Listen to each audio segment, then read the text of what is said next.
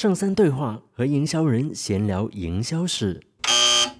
欢迎收听这档由 R 三圣三全新发起的播客节目《圣三对话》。我是圣三的营销分析员 Trace。作为全球性的独立营销咨询机构，圣三致力于帮助市场主实现营销转型，以更有效的方式管理营销伙伴关系。我们的圣三对话将每月发布。每周，我们将邀请到来自营销圈的朋友，和我们一起来聊聊营销圈的新鲜事，探讨有趣的营销洞察。今天呢，是我们圣三对话的第一期节目，我们邀请到来自品牌星球 Brand Start 的创始人 Brian，和我们一起聊聊 DTC 品牌。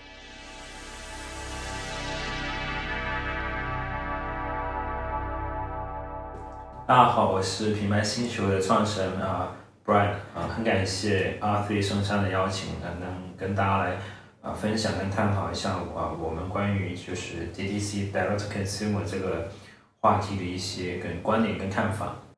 Brian 和他的品牌星球团队一直都在关注国内外 DTC 品牌的发展动态，而我们圣三在今年年初的时候也发表了一份英文版的白皮书，分享了一些我们对于 DTC 品牌发展的看法。所以呢，我们今天一起来聊聊 DTC 品牌。那今天的第一个问题，我们来交给 Brian 来回答：到底什么是 DTC 呢？DTC 其实呃最直接的理解就是来自它的那个全称嘛，它就是那个 Direct to Consumer，就是中文可以直接来讲就是叫呃直接面对或者面向消费者。那这里面有一个最简单的、最直观的理解，大家会理解说，其实会。呃，要过中间的这样一个媒介，或呃中间的这样一个中间商，它可以是一个媒介或者是一个渠道的，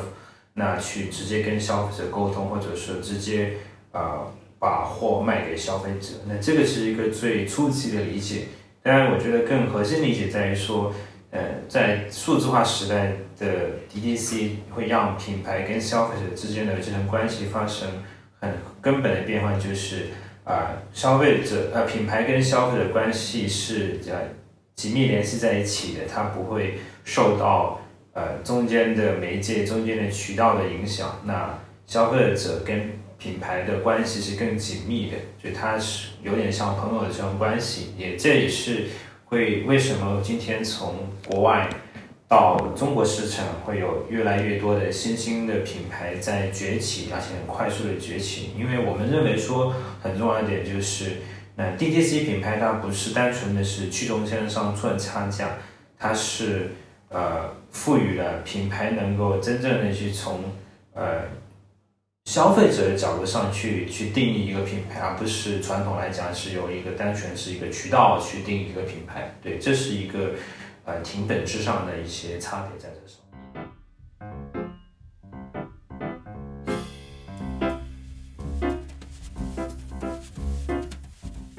那他们的特点，或者说他们展现出来的一些优点、优势在哪里呢？嗯，就像我刚刚讲到的，很核心一点，其实是呃呃，品牌跟消费者这层这这层关系。那有一点很重要，其实就是 customer centric，就是以消费者为核心。呃，当然这个词其实做 marketing 做品牌的人其实都都一直在讲这个这个事情。但我觉得，呃，真的能够去付之实践以及把它做出来的，其实反而是这些所谓的新兴的品牌，或者直观来讲就是 DTC 品牌。因为他们诞生就是在在一个没有包袱的一个一个一个时代当中，它它它就是诞生在社交媒体，它从出生的那一刻，它其实跟消费者的这关系就就是直接的，对，这个是很核心的一点。另外一点其实就是呃端对端的这个这个掌控，就是就我我们认为说，其实 DTC 它不是说呃完全没有中间商，它是可以有中间商的，但是它对渠道的掌控。是很重要的，就是所以它就是端对端的这样的一个掌控非常重要。另外就是在在体验上，我觉得无论是美国的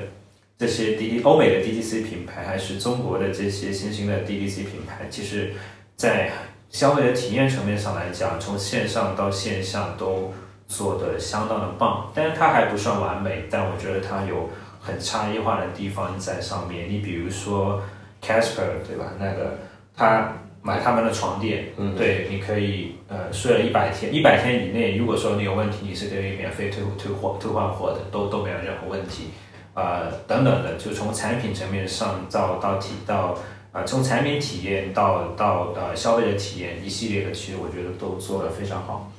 啊、另外一点就是在在产品的呃 SKU 层面上，大部分的 DTC 品牌早期都是想尽办法去做精简的，就呃会让消费者能够在决策层面上来讲，就我就把买一个就可以了。对你，你包括 Casper，包括 Obos 等等的这这些新兴的品牌。呃，另外一块就是他们的 storytelling 是非常之棒的，他们有很好的品牌的愿景，品牌的故事很吸引人，这里面有非常多的呃 case 在上面，包括品牌兴趣也写了非常多相关的例子在在里面。对，所以我觉得总体上来讲，就是 DTC 品牌其实呃，他们不是不单一的只是一个呃营销的创新，我觉得是是整个品牌体验的创新，他们从产品。呃，到到到整个品牌到营销呃到到消费者体验都是有从消费者角角度上出发去思考的，所以他们能够在呃最开始的阶段到成长到一定所谓的独角兽的阶段当中，品牌的忠诚度都是相比呃相当高的。对，那或者我们也可以以 Casper 为一个例子，因为 Casper 也是我们在白皮书呃里面有提及过的一个品牌的例子。我们来看看 Casper，它跟其他的传统的床垫品牌，到底做了一些什么样的不一样的事事情呢？对，我觉得这里面物流也是一个解决一个很大的问题吧。对对，啊、因为很多人可能在买床垫的时候，尤其是一些在租房的人，其实一开始都会考虑这个问题。那另外一方面，其实啊、这这样的一个产品包装设计，或者这样的一个产品还有包装设计，会让他们在在社交媒体上面有很大的话题点。对，大家会觉得说，此前的床垫都是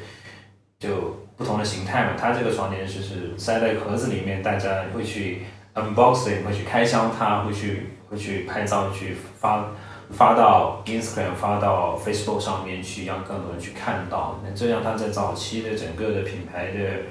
人启动阶段，或者说到后面的呃知名度的进一步的扩大的阶段当中，是有非常大的帮助。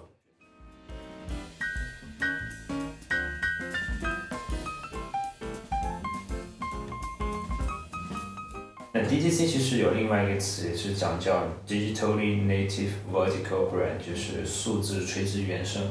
那数数字是毋庸置疑嘛，大部分因为在美国市场，其实他们很多 DTC 品牌其实的销量是来自来自官网，那传播的渠道都是来自社交媒体，对，当然也会有像 Google 这些数字的渠道。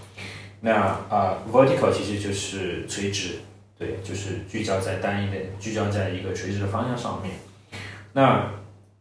我觉得，因为他们是 digitally 的，所以在最开始对于呃数字呃对于数字营销的这种呃数据的应用会更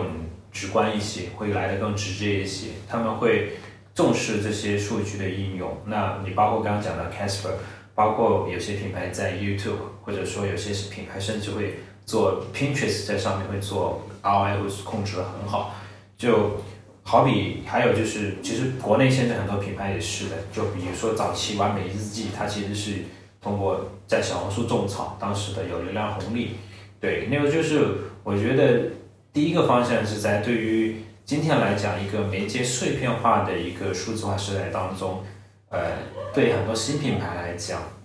啊、对，在这在一个有流量红利的或者流量洼地的一个渠道上面去生根，他们会得到更多的经验。其实这是绝大部分新品牌崛起的一个呃比较重要的一个一个方式。那另外一点就是对数据的应用，他们会啊、非常重视。那其实对大品牌来讲，其实因为大品牌本身所处的环境是不一样的，但因为大品牌其实很显然它是会更整合的去看这个事情，绝大部分不会说我能够呃只看一个一个媒介，对吧？那也不会说甚至现在没有没有大品牌说我现在能够敢放弃说我不做传统的渠道了，啊，不做传统的媒介，对吧？这不大不大可能。那这里面要去思考，就是说，嗯，这里面怎么样去所谓的抓大放小？哪个是你最核心的用户当中能够增长的地方是在在哪些地方？就增量的市场在什么地方？这里能够驱动到你整个品牌在数字化时代当中能够走得更远。我觉得这个是呃更重要的，因为很显然，你你不可能让今天让一个新让一个传统品牌说只只只做一个渠道，比如说我只做 Instagram，我只做 YouTube，显然是不可能。但的确，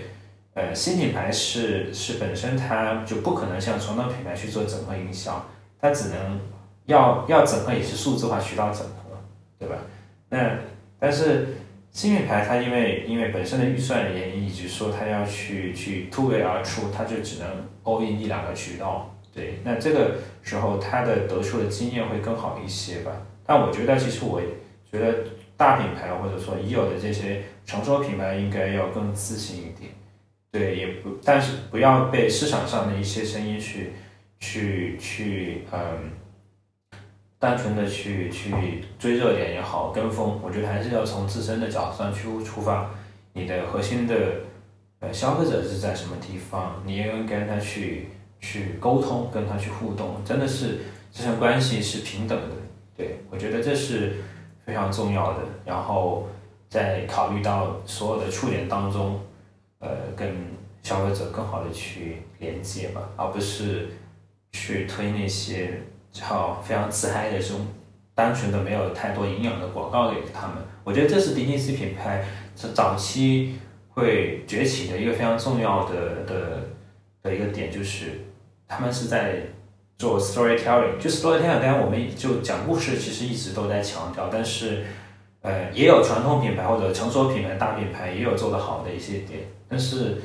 能够持续在做、坚持在做的就很难，对吧？那 D C C 品牌因为因为他们本身就比较早嘛，那他们能够在这上面没有太多的现实的地方，他们会在这上面会去投入的更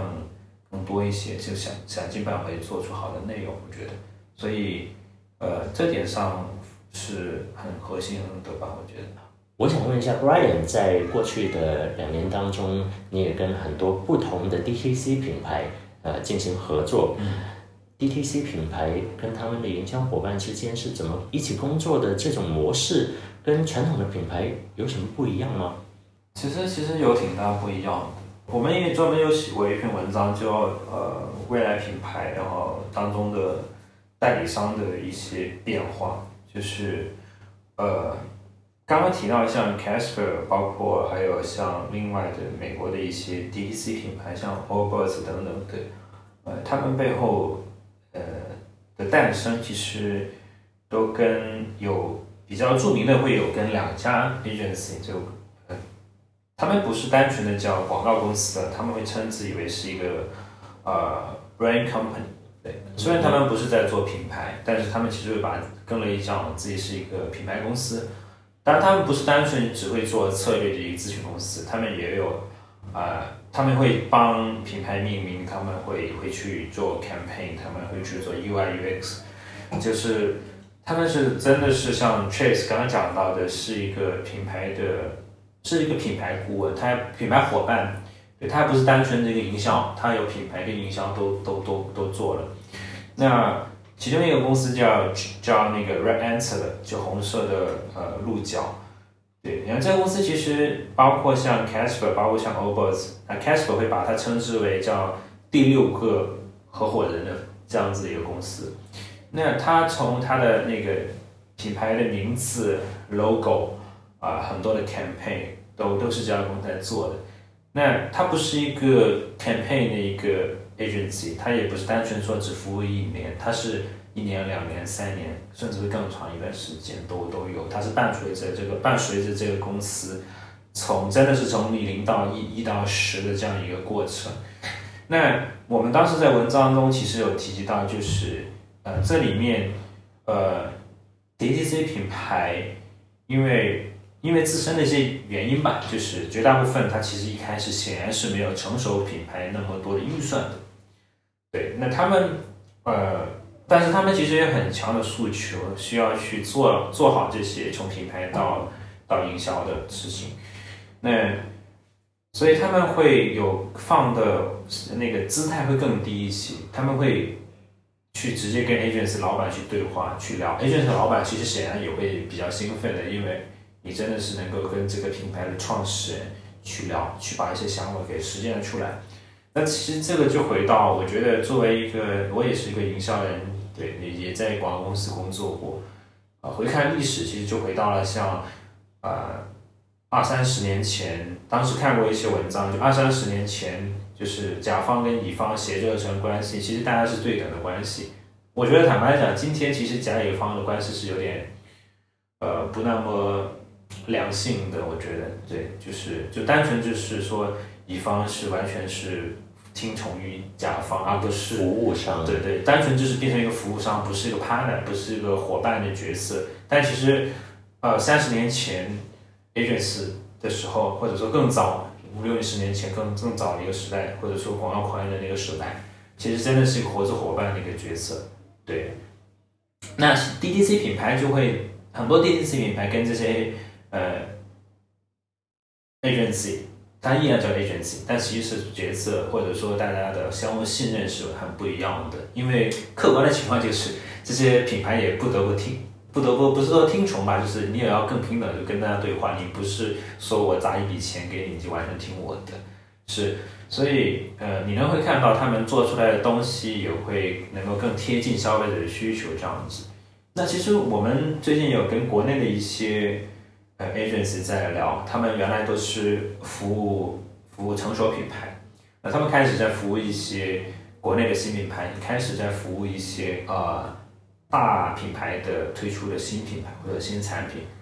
那他们思考路径也会更呃，他们呃的诉求也会更更跟以往是不一样一些，就包括他们要去对谈的也会更，就双方甲乙就品牌跟服务商之间的呃对话的方式会更平等。对，都是要不就是 CEO 创始人直接跟 agency 的老板直接去产生对话，那这个其实是一个我们称之为叫重新建立信任、信任的一个非常重要的一个一个一个一个现象。对，所以我觉得本质上其实呃这个业务模式其实没有说很不一样，因为 agency 其实一直都存在，而且我个人其实看好，其实是依然是相信。服务商的这个这个模式还是有存在很大的价值的，但是原有的原有的那种呃工作的方式，或者说那提供那种服务的方式是是有一点需要可以去革新的一些地方的，对，所以我这方面我觉得从无论是从呃全球范围内，还是从具体到中国这个市场，其实都有很大的呃市场的空间在上面，这样，所以。包括我觉得今天，因为整个大的营呃消费品巨头，包括品牌放大的品牌，其实都在做整个数字化的转型。他们也希望在这上面去做更多的探索，无论是 in house 内部在做更多的东西，当然它显然还是需要很多外部的协作，对。但是都不得呃不承认的地方在于说，就是对原有的那种呃模式是已经不适用了。对，都在探寻新的一些合作的方式。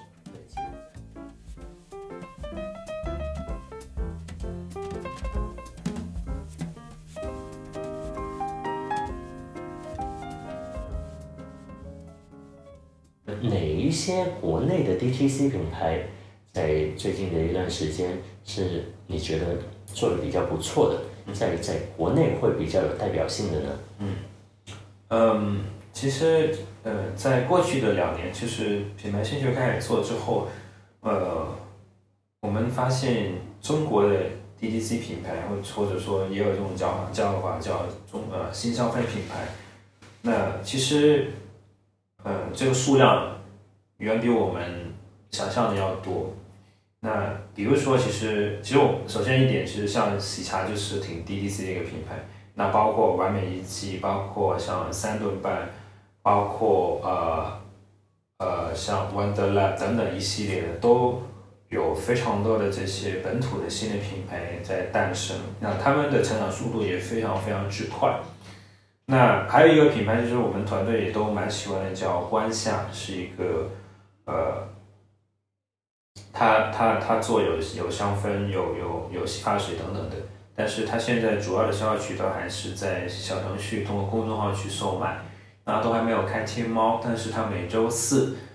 晚上八点一上线。大概可能五到十分钟就卖完了，因为限量，但是大量的人都想去购买，但是都买不到。那他们从产品到整个的消费者的沟通，都我觉得是做的非常非常之棒，然后消费者也非常认可，就有大量的自来水，对，就是那价格其实不算很便宜，对对，那其实它不是打性价比的，对，但是消费者很乐意去为这个品牌去支付那个溢价。我觉得这个今天，呃，对于很多 DTC 品牌、很多新品牌来讲，其实一个很难得的机遇在于说，今天你只要能把真的能把品牌做好，中国的消费者其实已经开始认品牌了，不是说我今天做出真的是有品牌，消费者是不认可，就会说在中国是没市场的这个事情，可能你会放在十年前更早的时时间是不存在的，但今天我觉得。呃，很好的一点在于说，中国的消费者，呃的美学审美也好，对于消费的观念开始变得更成熟了。所以，其实这也是品牌星球当初的一个初心，或者说当初一个出发点在于说，我们看好其实中国品牌的中国新品牌的崛起，因为中国的消费者，中国有有能力、有审美，然后呃。去支持这些新兴品牌也好，支持这些真正意义上的品牌的这样一个人群，这样的群体在不断的壮大。对我觉得这个 是我们当时出发一个非常重要的一点，就是在未来当中肯定会有越来越多在中国诞生的呃有全球影响力的品牌在在出现这样。所以过去两年其实我们也很开心能够看到大量的呃。本土的品牌在在崛起，那我们平台也报道过非常多的这类的品牌这样。